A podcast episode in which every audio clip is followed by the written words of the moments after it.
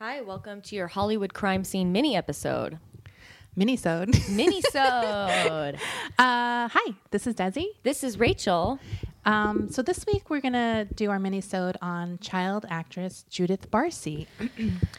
Judith was an actress in the mid to late '80s, and she's probably best known for her role as the voice of Ducky in The Land Before Time, Yep, yep, yep. and That was her catchphrase. Anne Marie in All Dogs Go to Heaven. Um, I mean, she did a ton of other stuff, but we'll get to that. So, the backstory on her is her parents, Joseph Barsi and Maria Virovacz, they're Hungarian. I'm sure I'm saying those really fucked up. Uh, they both fled from Hungary after the 1956 Soviet occupation. Um, Joseph had a really rough childhood, and he often described his childhood as saying that he had no mother or no father. And that's something that actually kind of carried a much bigger stigma in Hungary, where family, families typically stayed together and were very close. So he kind of always had something up with his childhood and being sort of devastated by that. Yeah. Um, his home life was also really violent. In fact, his mother would also often claim that Joseph was a bastard to stick it to the dad. But as a child, like she used that to make the dad mad, but then he's hearing uh, his mom called him a bastard all the time. So that's not good. Um, Jos- Joseph and Maria met in Los Angeles she was waitressing at a restaurant that was sort of a popular hangout for Hungarian immigrants at the time. Um, he was like a, a big spender, and I guess he was a contractor plumber, and I think they could make pretty good money. Plumbers make Yeah. good money, I think. So he had a lot of money, and he was kind of a big spend- spender, and he'd sit at the bar with like hundred dollar bills, and he was sort of a brooding, you know, I guess I want to say bad boy type type thing. And she uh, kind of became attracted to him. His nickname at the time was Arizona Joe. And he was called that because he lived in Arizona once. So very uncreative nickname, that's in my like opinion. that's like a meme lives in Arizona once. Well, yeah, lives in Arizona once. Yeah, exactly. Um, so I think that she kind of saw him as maybe a secure husband, like he had a good job and could provide a life for her. Who's good at fucking because he's a bad boy. Maybe I don't know. It wasn't in my research. um, so the early years of their marriage were very happy, and Joe was even described by some as charming, as if that's always a good thing, right? They always are, Desi. Uh, so soon after they were married, on June sixth, 1978, Judith was born. Um, at some point after Judith was born, and as the marriage went along, Joe started drinking a lot. And um, as his drinking escalated, so did his temper. he was particularly sensitive about people making fun of his thick Hungarian ac- accent. Like he had a lot of rage about being different, I think, or not fitting into America. Um, in fact, a fellow plumber uh, and friend of his who kind of comes into play a few times throughout this is named Peter Kivlin. He he would say like when people would make fun of him that Joe would also often grab a two by four and threaten people. And Kivlin said that it's not that he didn't go after anybody who didn't deserve it. Okay, like like that makes it yeah, better. Yeah. Uh, he also said um, that Joseph made a lot of claims about his tough guy. Tough guy claims that he had lost vision in a in one eye after a bar fight, and that he'd even gone to prison for killing a man in a bar brawl. But there's no evidence of any of that happening actually. So it was probably just like sort of puffed up tough guy talk. Right. Um, he was eventually like the only criminal record he had was three drunk driving arrests, which happened uh, throughout after Judith was born, like so in the 80s. Um, after Judith was born, Maria almost instantly started grooming her for a career as a Hollywood starlet or like a child star, which is like literally my dream that my mom never did. Okay, okay. Um, It's okay. I relate. um, to, you know, people obviously were all saying that the, the odds were against her. Nothing would ever happen. It was a waste of time. But she really persevered and gave Judith like diction lessons, like all this kind of old school Hollywood stuff, like diction and grace and poise and like Right. this kind of shit. Uh, she, Judith was a skater, which I feel like Why now is the all third. fucking ice I feel like this is the third person we've done that used to have like a little bit of a skating background. Oh yeah, because it was Dana Plato and then obviously Tonya Harding. I feel like it's a very 80s thing. Right. Um, and it was at the ice skating rink that Judith was discovered by a commercial, I think it was either a casting director or someone who was working in the commercial field who spotted her, and she was about five years old at this time. So, this is like an interesting fact. her first role was actually in the TV movie called Fatal Vision, which is about the Jeffrey MacDonald case. I don't know if you know that I case, don't know Rachel, that but I probably will be doing a show on it at one point. Um, uh, she played the three-year-old daughter of Jeffrey MacDonald. Her name was Kimberly. And since you don't know, I'll just say that this movie is about a father who kills his wife and children. Foreshadowing. Wow. Isn't that crazy? That's, her that's like one of her first roles. That's crazy. Um, she went on to appear in more than 70 commercials and was like pretty much on every television show. And that she aired was in the 80s. adorable. Yeah, she's cute. She's cute in like that kind of normal cute. Like she wasn't overly child actory looking. Like Right. you know what I mean? Yeah. Uh, here's another thing that's sort of come into play in um, I think the Diff'rent Strokes episode. um, according to her agent, she looked much younger than what she was and she was also going undergoing um, treatments at UCLA to spur her growth. She had something that was keeping her smaller, Looking young. looking really young. So she was able to play like much younger than she was, which is like what you want in a child star Right. because it's like they're smarter than they they they look younger, but they have the smarts of an older child. So it's like the perfect combination, combo. right? Um, by the time she started fourth grade, Judith was already earning about a hundred grand a year. Damn. Yeah. So in 1987, um, her agent, um, Ruth Hansen, described her as a bubbly, happy girl. Um, but that all changed when she was cast on the film Jaws the Revenge. Did you see that movie? No, I did not. um, this is where one of the first reported instances of emotional abuse or threats by her father was sort of recorded. So, what happened when she was preparing to leave Los Angeles to go film in the Bahamas? Um, her father actually pulled a knife on her when she was saying goodbye to him and said to her, If you decide not to come back, I will cut your throat. Jesus. This is according to a relative. Her father was really upset that his daughter was leaving. I think this is where he started kind of feeling like his family was he was losing control over his family and his daughter's earning a lot of money and he's losing this power maybe he had over his wife and his child that he was the breadwinner and da da da da right um after she filmed she actually went back to visit her mom's brother in Flushing New York um, the father actually refused to visit her in the Bahamas and in New York. So he kind of threatened her with this, but he didn't make any effort to go see her on the set. He and obviously he was perfectly welcome to. Well, I don't want to go if I'm not Yeah. invited. and then on the phone in in New York, it was reported that her father said to her, "Remember what I told you before you left?" And that was referring to the knife incident. Like, so she better come back from New York, right? As if it's in her control, right? So she's like nine years old at this Uh, about point? nine years old, yeah.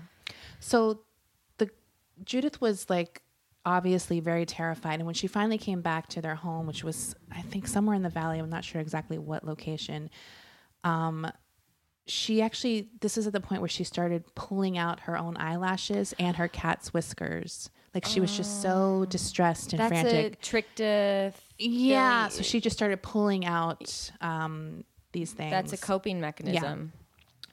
So obviously, seeing this girl go from happy, bubbly to this distressed, you know, freaked out child, Right. people notice this. Um,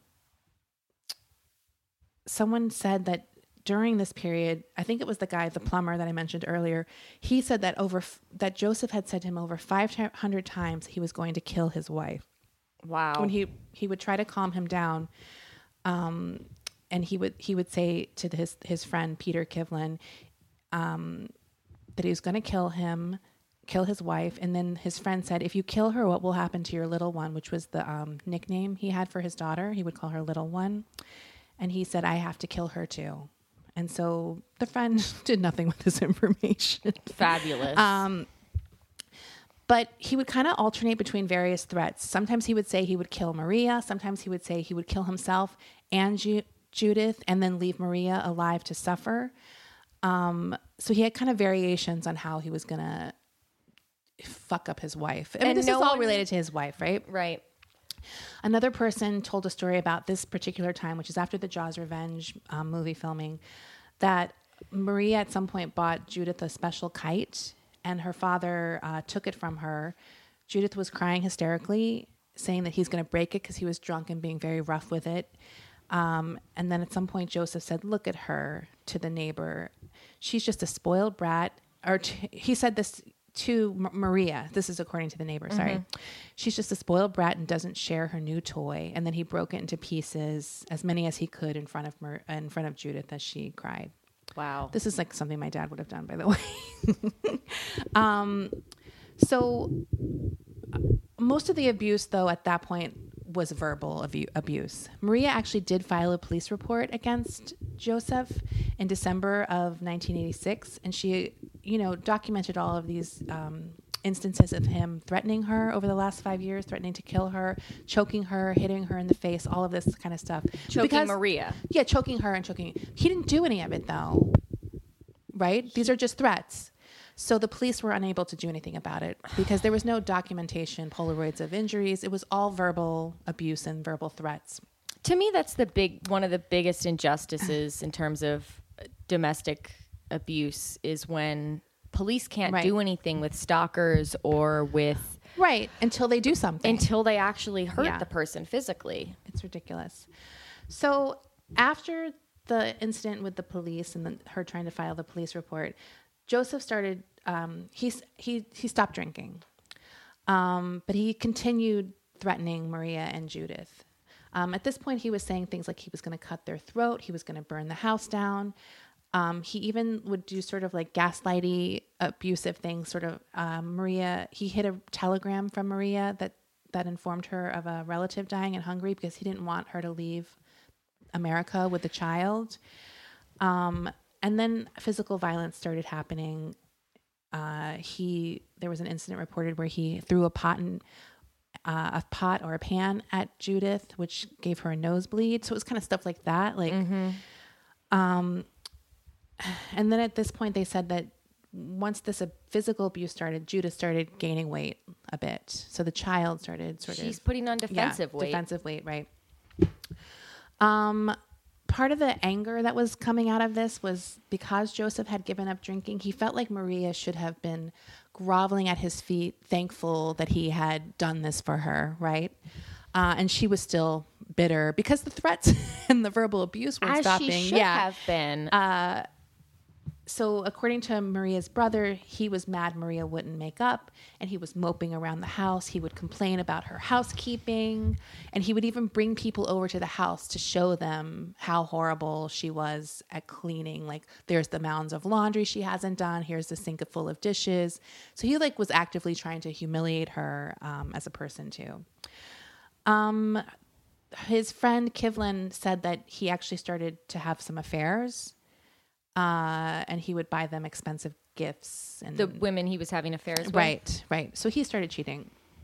Beauty should be good for you, and that's why we're excited to tell you about Beautycounter.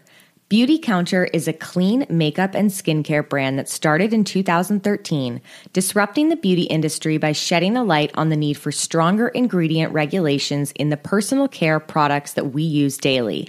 Today, Beautycounter is the leading clean beauty brand creating innovative and high performing products that are safer and cleaner than even their like minded competitors. So, what do we mean by clean? Over 1,800 questionable ingredients are never used in Beautycounter's formulations. They call this their never list.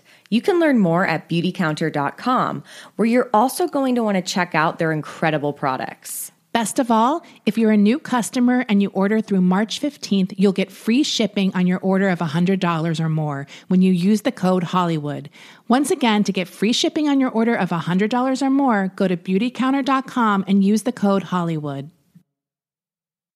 As most of us have found out the hard way, getting into debt is easy, getting out of it is hard, especially if your credit score isn't great. Thankfully, now there's Upstart.com, the revolutionary lending platform that knows you're more than just your credit score and offers smarter interest rates to help you pay off high interest credit card debt. I know firsthand that there's nothing more frustrating than trying to pay something down and your payments are pretty much just paying off the interest. Upstart goes beyond the traditional credit score when assessing your credit worthiness. Upstart believes you're more than just your credit score. They believe in you. The best part? Once the loan is approved and accepted, most people get their funds the very next business day. Over 400,000 people have used Upstart to pay off credit cards or meet their financial goals. So free yourself from the burden of high interest credit card debt by consolidating everything into one monthly payment with Upstart. See why Upstart is top ranked in their category with a 4.9 out of 5 rating on Trustpilot and hurry to upstart.com slash Hollywood to find out how low your Upstart rate is. Checking your rate only takes a few minutes. That's upstart.com slash Hollywood. Um, at this point, Judith also would sort of go over to family friend's house a lot, which is something I remember doing a ton, like just going To over. be safe? Yeah, and I wouldn't really say anything, but people would always accept me, and it's Yeah. like I'm sure, like looking back, they all knew something was happening, but I, in my mind, I was like.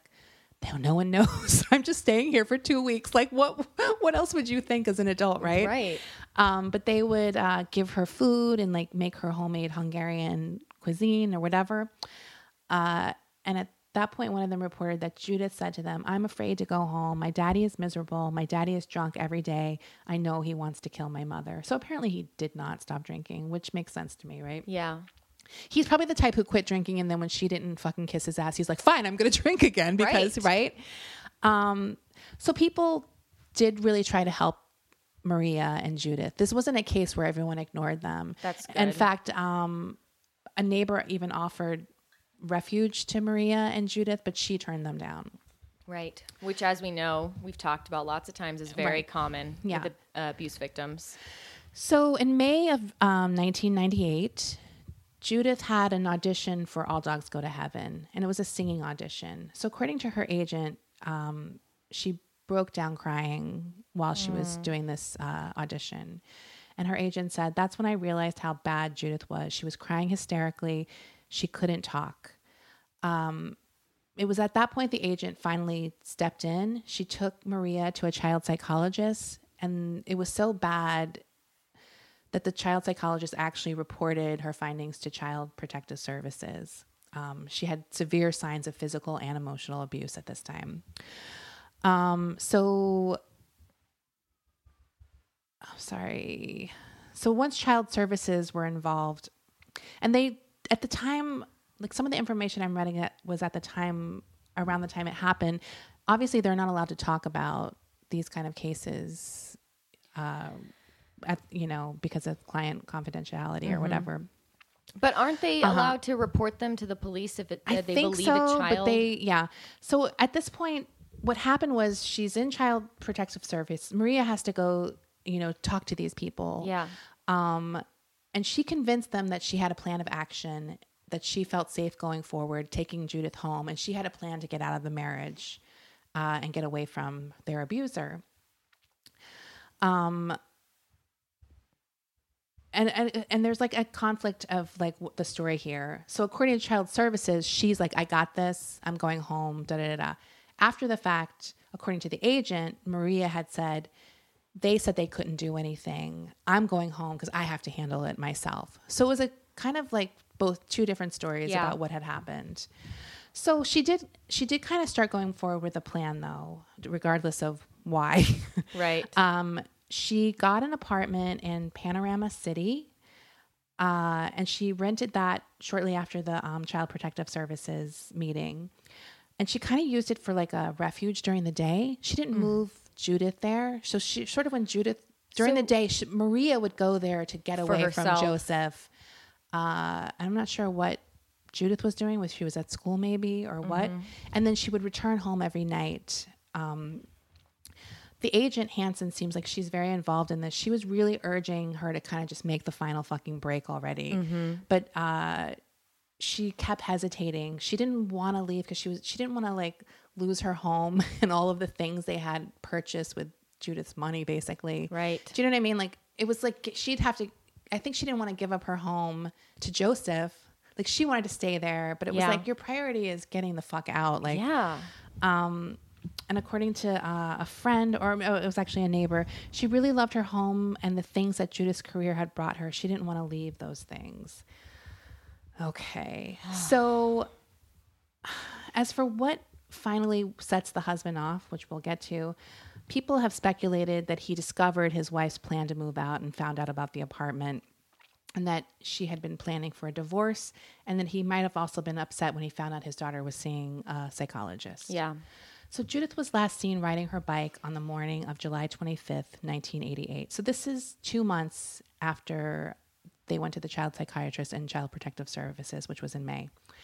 On Monday, July 25th, she missed um, an appointment at Hanna Barbera Productions, and that's when the agent called Joseph Barsi, and he said a big car had come and taken the mother and daughter to San Diego. On Tuesday night, Barsi told the agent who had called again that he had decided to move out of the home for good, but planned to stick around long enough to say goodbye to his little girl when they got back from San Diego. All three bodies were found on Wednesday, July 27th, and Judith's body was found in her canopy bed near the pink television that her father had actually given to her to apologize for pulling her hair one time. Wow. So police believe that um, Maria and Judith were killed that Monday. they think Joseph shot Judith in the head in her canopy bed while she was sleeping, and then he murdered Maria. He spent the next two days sort of just in the house With the with the bodies. bodies, sort of just in a daze, wandering around, sort of figuring out what to do next. At some point, he poured gasoline on the bodies and set them on fire. After he incinerated those, he went into the garage and he shot himself in the head. On August 9th, 1988, Judith and Maria were buried at Forest Lawn Memorial Park, uh, which is a pretty big, famous Yeah. cemetery in Los Angeles. So, after the fact, um, according to the brother in law, Joseph had the philosophy of if the family life is gone, then life is not worth living. Um, so, with the disintegration of his marriage and everything sort of falling apart, he decided to basically end it all. People speculated that he killed Judith. I mean, this is all very typical stuff. Like he killed Judith because it's like if I can't have my Nobody family, no can. one can, which is I'm sure true in a psychotic way. And then there was also like the people who took the the tact like he didn't want to leave Judith alone in a world without her mother and father. It's like, yeah, well, there was like a third third option here. like kill your fucking self. How about that? Like Right. But that is, like you said before, that is a very uh, common sort of rationale with abusive parents. Right. If there if there is a threat of the child leaving, especially if their partner is going to take their child away. Right. If I can't have them, nobody can have them. Oh my god, it happens all the time. Right. So Yeah. they kill them. Right. I mean, it, obviously, it makes no sense to a logical mind. Right. So, uh, all all dogs go to heaven. The thing that she had the breakdown crying and she did get that part, um, and it was released in November of 1989. So she was still well, Don Bluth directed that, and he also directed The Land Before Time. Yeah. Um, so he he had described her as absolutely astonishing. She understood verbal direction, even for the most sophisticated situations, probably because she had a fucked up life. Right. Um, and the end credits of the um, movie, there's a song called "Love Survives," and that was dedicated to her. Oh my. God. So I'm she, getting yeah, up, honestly. I know it's pretty sad. Um, another sad thing about this case is like, unlike a lot of other cases we normally hear about, everyone seemingly took the right steps in this Yeah. thing. Like, she did go to Child Protective Services. Right. She neighbors and family They members were involved in intervening, trying to get her out. Police were called. I mean, Right.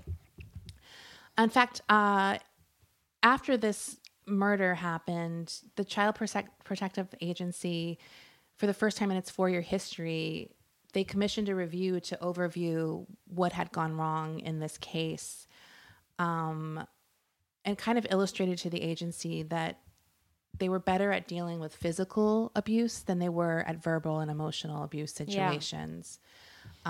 Which could escalate. Right, exactly, exactly. Well, there's like the control element. That's sort of the scary thing. Like, Yeah. um, so according to a police detective, Sandra Palmer, who investigated the murders, she said, "How do you protect? How do we protect someone from threats? We really, honestly can't. I could say I'm going to kill you. I have the right because we have a free society to say that. I don't have the right to carry it out. So it's like you can. I mean, maybe things have changed slightly, but I feel like it's very similar to online. Like people can threaten to kill you all day, and Twitter won't even suspend, Suspend them. them, Like I mean, right. it happens once in a while, but overall, it's like something that just gets done a lot. I think. Um, The last time I went to the police was years ago because I've been getting threats uh, online on Facebook in my instant messages on Facebook. And I printed out all of the messages that I received from this boy who I knew. He was a boy um, who was I had to run in. I ran into frequently because he was in the rooms of recovery. So I was legitimately scared Right. of running into this guy. And I went to the police station and I showed them. I said, "This guy has been threatening me, and I'm terrorized." And they, you know, said we can't do anything about this until he actually does something. I'm like, "Oh, great. Well, I'll just come back when I have a fucking knife in my back." Right. The other sad quote by one of the um, child protective people that I saw was, um, you know, they closed the case because the mom was like, "I'm going to take care of this," Yeah. or for some reason the case So was they weren't going to follow up on it. Right. And uh, they said that was a huge mistake because our client is the child, not the mom. Right. You know, and uh, I feel like that is pretty sad because it's like That is sad. in a situation, I mean, at least I know pretty well, my mom was not a reliable protector of us. Well, how like she might call the police. It's kind of like now why people once you call the cops in a domestic situation, they don't leave. People are getting arrested. Yes. Because back in back in my day, my mom would say everything's fine, just go, and the cops would leave. And it's like, well, you can't listen to the woman in the situation. She's basically She's a- traumatized. She's traumatized. She has some kind of Stockholm syndrome. Like, she's not the person you need to listen to. right. You know what I mean? Like, I mean, they're really like, like you said before. The tragedy, one of the tragedies of this case, is that so many people did attempt to do the right thing, and a lot of the right steps were taken. But I do feel like they, the ball was dropped in that instance, in that they sort of left the mom to her own devices. Not Right. taking into account the full scope of this woman who is traumatized and probably did think she was doing the right thing for her child. well, you know what? You just don't think it's going to go that far. No, I mean, you, never really do. don't. Like, you don't think it is. yeah. But uh, as we see time and time again with domestic abuse situations, the verbal when you know the verbal abuse often turns into physical abuse. The physical abuse often turns into death Right. That's so common. That's just that's the way it is, and it's not going to get better. And like, it was smart of her, it was wise of her to get her own apartment, but there also is the fact that if the person finds out they're going to leave and You can't to drag it out. It needs to You have to do it instantly. immediately. I mean, that's why they have battered women shelters now. It's like, get out in the middle of the fucking night. You don't take any of your stuff with you. Yeah, you You just can't. get out. Like, you can't. I mean, I guess we just know more now. Right. But yeah, We know So that's the sad story. It's very sad now. I feel like I can't watch those movies again without being sad. I haven't watched them since the late 80s, early 90s Right. anyway, but uh, it's one of those stories where every every child of our age, of our era, you and me, like knows the land before time and all dogs go to heaven. I mean, All Dogs Go to Heaven was already fucking depressing. right. I, I, I wasn't even a big fan of the movie because it was so I'm not depressing. either. Yeah. But whatever. That is a really popular movie. I mean, like Don Bluth is like a total genius that he makes very like, or he made very like high art for kids. They're always sort of darker. They're always darker and Yeah. have more complex. I liked The. Secret of NIMH. Oh my God, that was my was- yeah, favorite. so. Yes. Oh, yeah. I so- see. I'll rewatch that. I mean, I like that movie. I'm not that. I'm not like a fan of the other two movies. It's not like I'm gonna watch watch them again. But it sort of just already kind of makes them sadder because Well- people still watch them. it well not a lot of people know that the voice of ducky or the voice of marie was murdered so there's always this moment and every adult of our age range finds out they're like wait ducky was murdered that is just like the ultimate fucking Right. oh my like Yeah, it's childhood ruined Yeah. like you know it's a childhood ruining moment. For it sure. is it's so tragic and like you said before it is scary that all the right steps were taken but Yeah. Okay. Well, all right well that's your mini sode um, Um, bye. bye